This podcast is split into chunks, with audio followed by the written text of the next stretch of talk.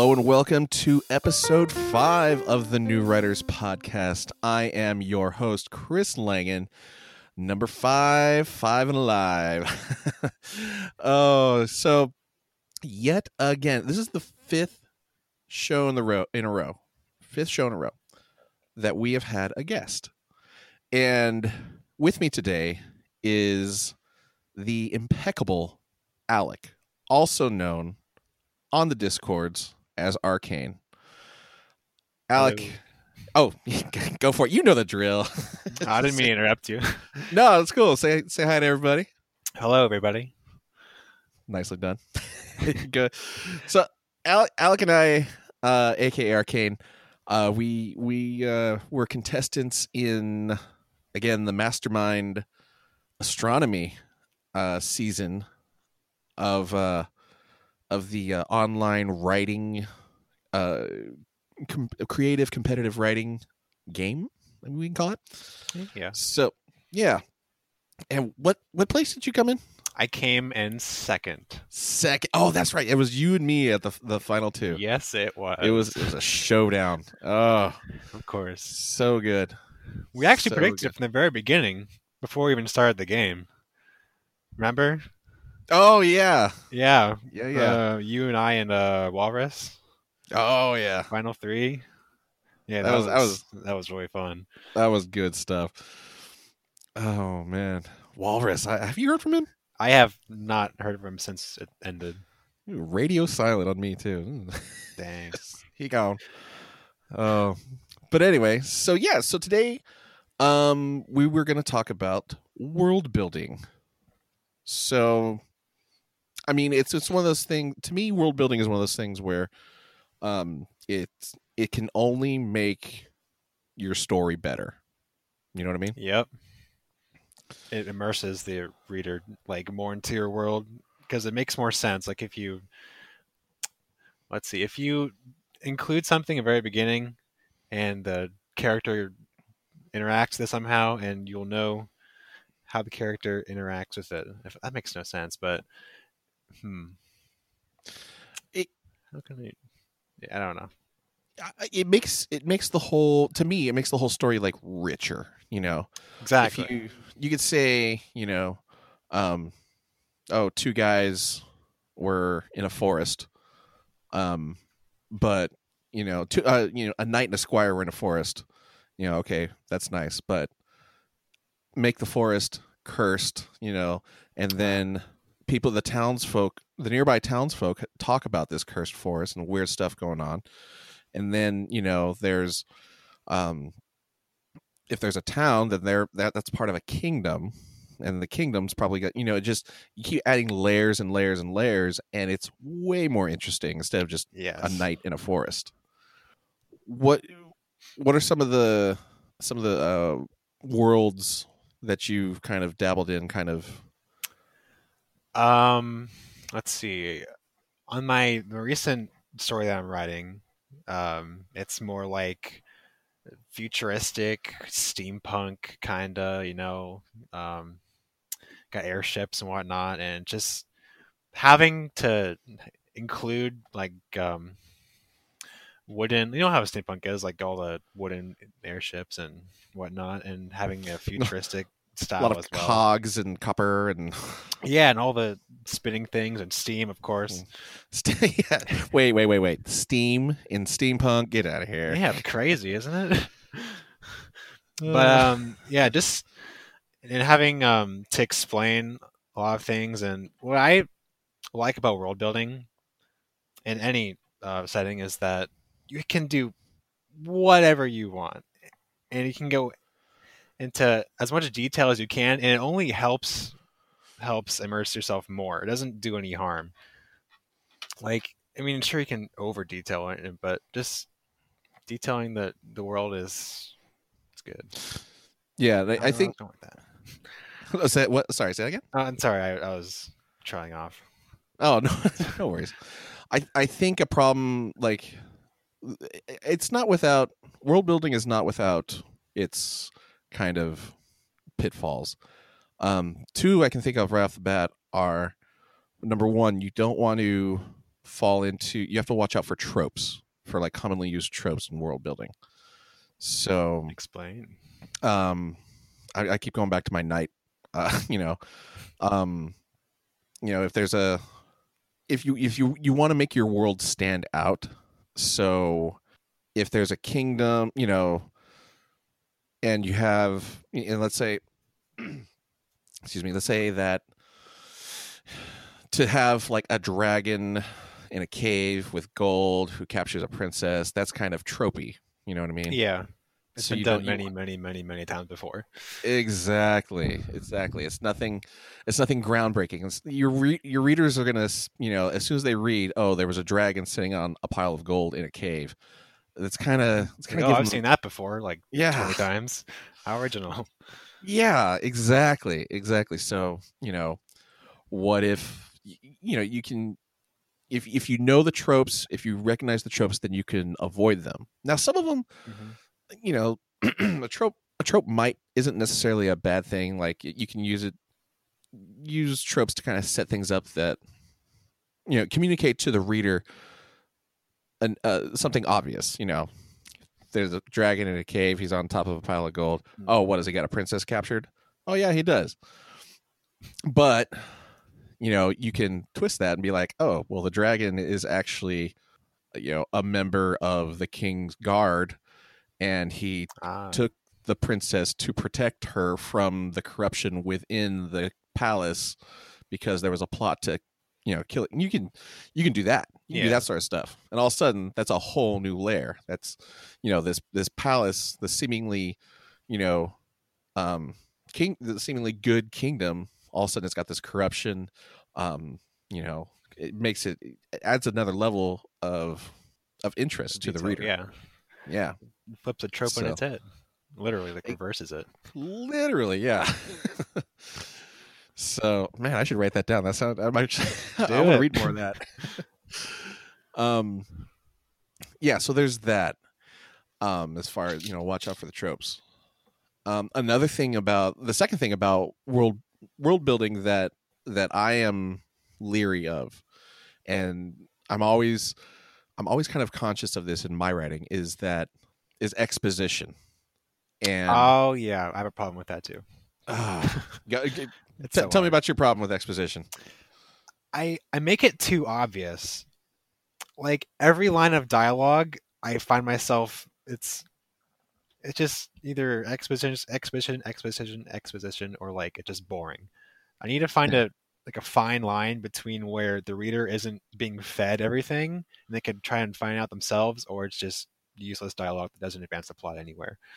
Yeah. And so I think you and I have the opposite problem. I am somewhere along the line, I got it in my head. I mean, and I think it's just, you know, from early days, as far as like, oh, I want to be a writer. I want to, you know, what do I got to do to be a writer? How should my writing be? The whole show, don't tell advice was drilled into my head. And so instead of explaining in an exposition dump, in an info dump about what's going on, you know, don't do that. Show it. Have it happen. Don't have one character telling another character about what's going on. Actually have it happen. And I think that translated into like, oh, I don't want to do any exposition. I don't, you know, it's just, I'm so timid. I'm so gun shy of it that I back away from it. It's like, okay, I'll just put a little bit in, I'll, you know, and it kind of seeps into my description too. When I'm writing about a setting, as far as, you know, if they're in a forest, like, I'll be like, okay, two guys, a knight and a squire were in a forest. It's like, well, you know, come on. A little more, please. Is that it? Yeah. What time of year was it? What, you know, what were the smells? What were the sounds? What, and how was the weather? How was the weather? What was the air like?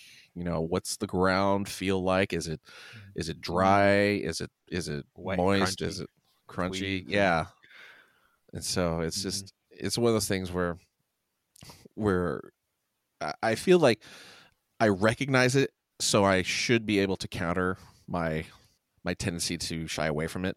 But I'm always it's like a double worry. Like, I'm worried about too much exposition, or I'm worried about not enough. Gotta find that fine line. Exactly. Yeah.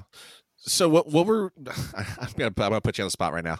I do this at least once an episode to my guests.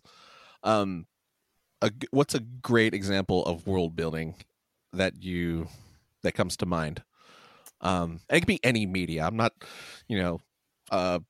books, movies, TV, even video games. Got some good stuff too, but all of which have to be written, by the way. Yes. That gave me a think, because what's a good example?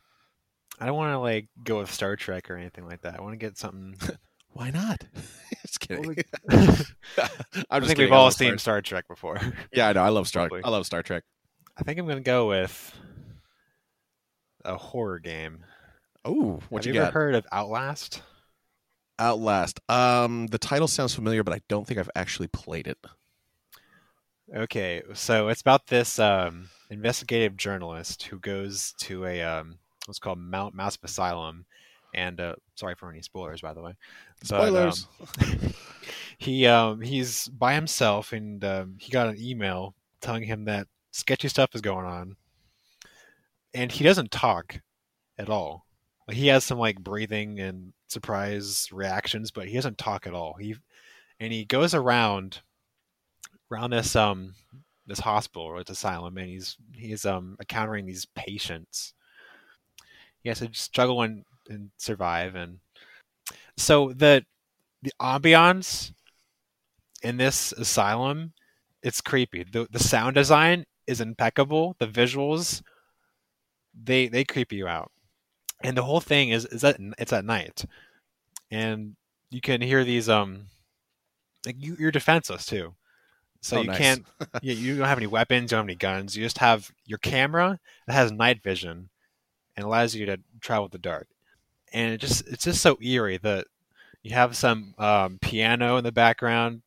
In my opinion, don't mean to get off topic again, but sound design can make or break anything, like a game or absolutely. A movie. Absolutely. If you have a good story and whatever, but you have bad sound design and cheap, I'm not going to enjoy it. I'm not going to feel immersed. The same as in a game, right? If you have a jump scare or something, I'm walking through the woods and I just don't hear anything, or I just hear the random grass sound looped over while I'm walking. It's cool. But in this game, if you walk over a pool of blood, you're going to hear the little splashes as you're walking through it. Oh wow! Yeah, and there's just one guy who has gone completely insane called Richard Traeger. He's a former patient of the mind control thing that's going on inside Mount Massive Asylum. And he cuts her fingers off. Oh. Two of them. But it's just... You find these... no. Before he cuts her fingers off, he puts you in a... What's it called? A wheelchair. How did I forget that? He knocks you out of a dumbwaiter into a wheelchair and he wheels you through. And as he's wheeling you through the hallway, you can't do anything. You're stuck. But you're just getting wheeled by these patients, screaming in bed. That terrifies you. You get a sense of what's going on around here. This isn't really a hospital. They're torturing these people for an experiment of some sort, which is later found out to be what's called a wall rider experiment. But and then he sets you in a little infirmary, little room, closes the door, and he spits all this expositional stuff about you and why you're here and whatnot, and then it cuts off your fingers. But and then you escape, and then you kill. Why did I laugh at that? What? Why did I laugh at that? Hey, we all laugh at our own stuff. I don't know about your sense of humor, but that's true. But it's just the color grading, I should say, in a video game. I guess it could work, but it just the sounds and the graphics. Not for a movie, but I haven't even talked about books. We're supposed to talk about books. I haven't even mentioned the book. Well, no, man. I told you any medium, so it's all good. That is true.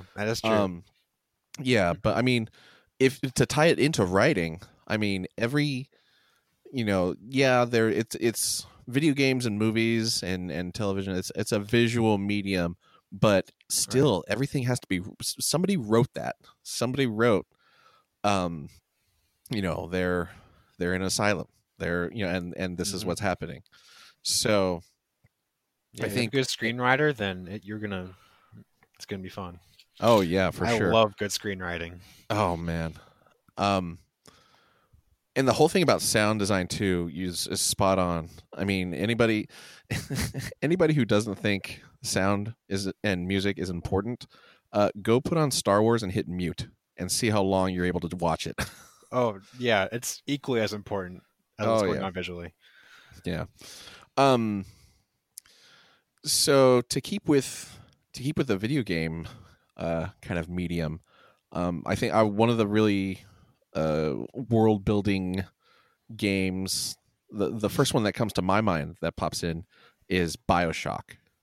I have never played Bioshock before. Oh, it is really good. I am full disclosure, there were several Bioshock games.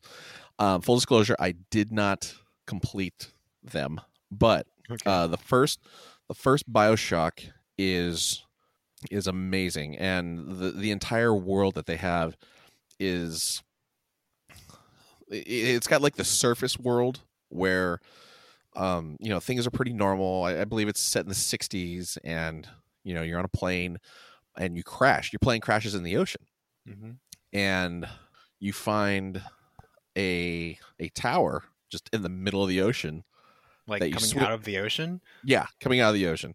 Okay. And it's not like, you know, it's a sizable tower. It's probably about the size of a lighthouse. Okay. And you get in there and you find that it's an entrance to a completely underground. Underwater city, and that this underwater city, it's called Rapture, and it is rich with just the history of the place, the people. It's, you know, it's a place that it's got a 19 kind of 50s aesthetic, or maybe like a 50s or 20s. It's because the game is actually set in like the 60s, I believe, but I think it's got like a 40s or 50s aesthetic, and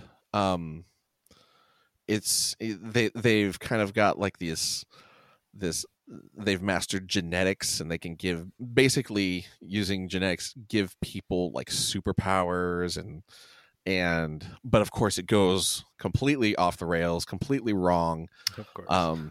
It was, yeah, like I said, it was touted as this utopia, and it was, things were supposed to be perfect, but then it was not perfect. And you know, disaster struck, but the whole thing was just the big picture of that world, which is literally beneath the surface of the world we know. It was just rich and amazing, and it stuck out in my head. But was it like our city, but with a globe over it? You know what I'm talking about, like a glass dome. No. The way that it was presented was that it was literally skyscrapers, but they were waterproof, and there were like these a lot of tubes that would connect the buildings, like, oh, I see, kind of like bridges, like footbridges and stuff like that. They had, you know, and of course there was like submarines that would. Well, when you first come down from the tower, you take this kind of like little, it's like a little submersible ride that kind of gives you like a little visual tour of the city. And it's just really well done. But like the buildings have, you know, neon signs on the outside, and so it's a really, really, but like there's fish swimming by. So okay, yeah, I see. It's a really cool aesthetic. But yeah, kudos to the writers, because they that world, you know, really took the player, the person experiencing the story, to a different place. It resonated with you. That's the whole point, right? Yeah, I didn't even finish the silly game either. As long as you got it in. I haven't finished my first horror game, Amnesia: The Dark Descent. I have never played or finished it because I'm too scared. I can remember every single thing that happened. Like the old castle crumbling down and whatnot. It's oh man. I can't do horror games. I can't do horror games. I can't do horror movies. It was like, what? I know. As a horror writer, I'm saddened. You're shocked and horrified. Yes, I am horrified as well. Chris, I know. That's something I got to work on.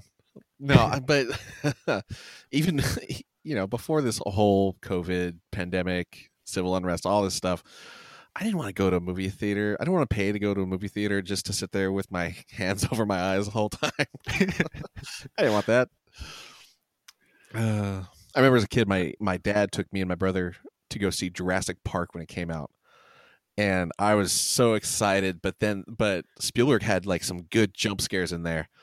Oh yeah, I just afterwards, I was, my dad was like, he asked us, like, "Did you guys like the movie?" I'm like, "Yeah, I think I did." Yeah, as you're shivering, yeah. Like, why are you sweating? It was air conditioned. I'm like, it was hot in there. Yeah, I don't know. Were you not hot? Yeah, but I mean, no, I mean, and even those, like, as an adult, like, okay, Jurassic Park is a great movie, even though there's jump scares. Oh, yeah. But yeah, I can do horror, like, books and novels and stuff like that, but okay, just not actually looking at them. I can't see it. I contain it in my mind and imagination, but not if it's on a screen in front of me. Gotcha. I actually like it more looking at it than thinking about it. Yeah, really? Because, I mean, I know it's a movie, and you can hear and see more than what's in your mind, but it's just, how can I say this? You're trapped in front of a screen. You can cover your eyes, but you can't look away. You're stuck in this world. You can't just close the book. You have to follow through everything the actor goes through and all the stuff they endure. And I think it's better in my opinion that way. Yeah. Well, when you can't escape. Exactly. Yes. Yeah. No, that's terrifying. But yeah. Yeah. Like Stephen King, love his stuff. Oh my God. Stuff. My favorite author besides Isaac Asimov, Stephen King. Oh, Asimov's good stuff. Oh yeah, I think I remember the original TV miniseries, The Stand. You remember when that came out? I do not recall The Stand. No. Oh, so it was like Gary Sinise's first big break, as far as I know. But what kind of made him famous, and I think it was like Gary Sinise and I think Molly Ringwald was in there too. But it was this huge, like, 6-part miniseries on TV. And I remember watching it. I was like, oh, this is good. This is good stuff. And then, every commercial would be like, oh, based on the Stephen King book. I'm like, what? So I went and got the book and I read it and I was like, oh, this is even better. This is, really good. It's about the one with the flu, right? That kills the world. Yeah, I remember reading something about that. Yeah, it's like the super flu or something like that. Which is ironic. Yeah, considering recent events, very very timely. But yeah, so I remember I thought I read that. I thought, oh, that is good stuff. And then I think that was my Stephen King jumping off point, and I just kind of went from there and I read it. I remember I read The Shining. My mom had a really big book that she always loved to read, and I asked her, what is that? And it's The Shining, want to read it? I was like 10.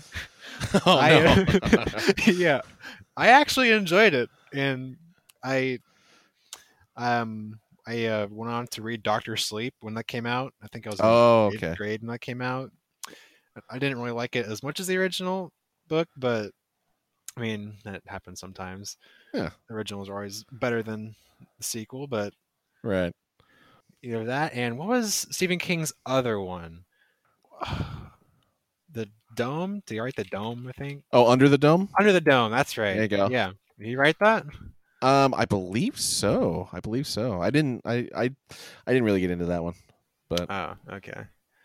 Well, that one too, I like that one. Nice.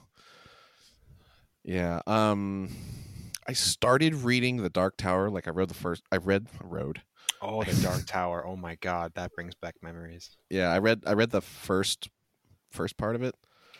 Mm-hmm. And I thought it was some really cool stuff, you know, like the gunslinger and you know, just the following the Man in Black and all that stuff, but I didn't pick up the second one yet. So you know they made a movie about that, right? Yeah, with Idris Elba. He was as the gunslinger. Yeah, I did not see it, and I don't think it got really great reviews.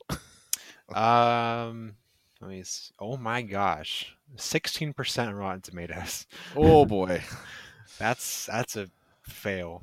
That is yikes. Wow, that's all sorts of yikes.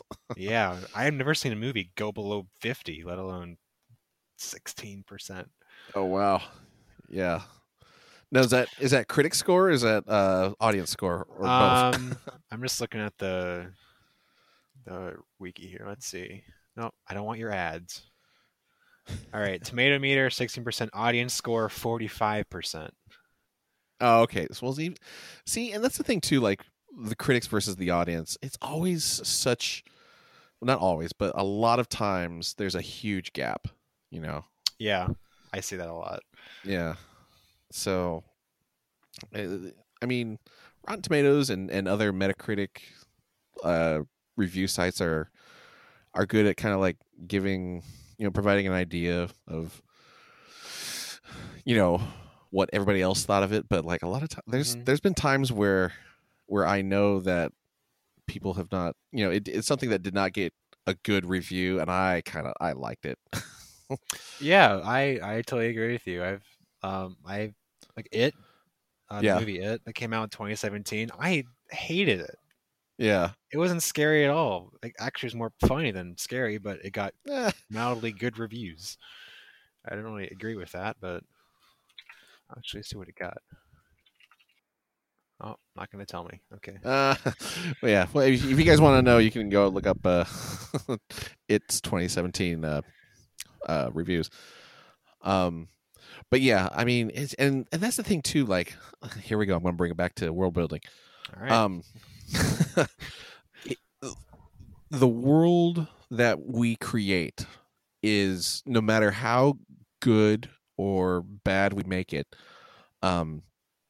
it's not going to resonate with everyone, and everyone is not going to hate it. You know what I mean? Yeah. So there, you know, and it just it's kind of one of those things where. Back to Stephen King. Have you read On Writing? No, I have not read On Writing. Oh, it's a great book to read for writers starting out, even writers who have been at it for a while. It's part memoir, part, you know, advice on writing, and one of the way he writes is like he's talking to you. He's talking to you as someone who is looking to become a writer, and it's not a direct quote, but he says in there that, you know, you have to write for someone, and it's completely fine if you write for yourself. And a lot of times, some of the best things I've written have been stuff that I wanted to see, you know, stuff that would keep me interesting, because a lot of times if you're writing and you're not interested in it, it's not, you know, if you're boring yourself with whatever you're writing, chances are you're probably going to bore your audience as well. Yeah, and you probably won't finish it either. Exactly. If you're bored of that, then yeah, it's not going anywhere. Exactly. So, which happened to me on multiple occasions. Oh yeah, I have like 5 books sitting in the Google Drive, and they're not going anywhere. Oh yeah, how far did you get into them? Roughly, I think the longest one I have, it's around 27,573 words. Oh wow, yeah, and I abandoned it like that. That's telling. I like that. And you know what? That's okay. Like it's. A lot of stuff we got to give ourselves permission to abandon stuff if it's not fixable, if it's not, you know, we can have that drawer of throwaways that you know, if we're not happy with and we got bored with it or whatever, that's fine. So long as we, you know, we gotta be able to, you know, finishing a project or a novel or story or whatever is kind of proof to ourselves that we can do it. Yeah. No matter what. Yeah, so long as you can, and so long as you know that you can do it. Like I've got a piece like that I know I can write a novel start to finish. It's the editing that's killing me. But that's a whole nother episode. Oh yeah. Maybe several episodes. But yeah, as long as you have one example that you can prove to yourself, like, I can do this. I can start and finish it.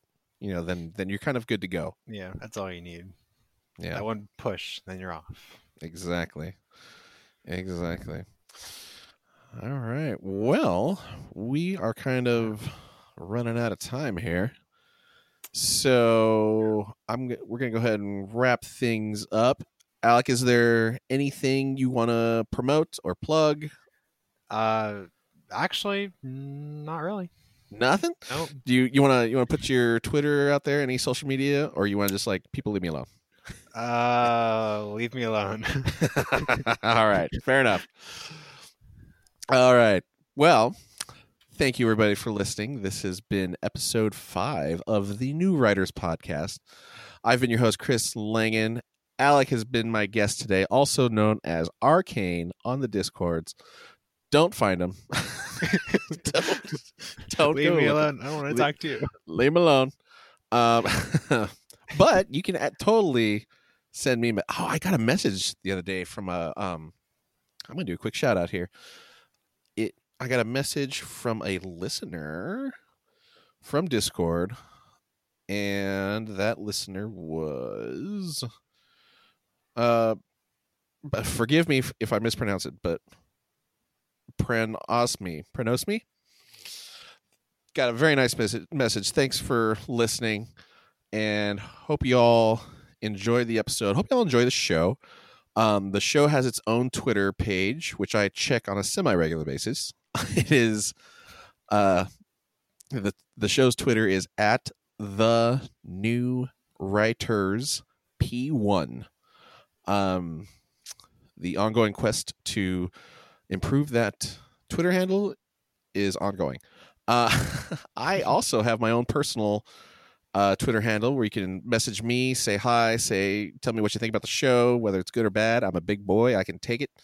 My Twitter handle is at Chris_Langan. Drop me a follow, say hello. Yeah. And let's see what else. I have an Instagram, but I neglect it. I'm rarely on there. So, but yeah, so this has been, like I said, this has been episode 5. Thanks for coming along with us. Thank you, Alec, for being our guest. Of course, anytime. Thank you. Was it good? You had a good time? Was it okay? Oh yeah, I had a lot of fun. Thank you for having me. Awesome. It was great having you. So I will leave everybody with my traditional send off, which goes like this. May your muse smile upon you, and may your words ring true.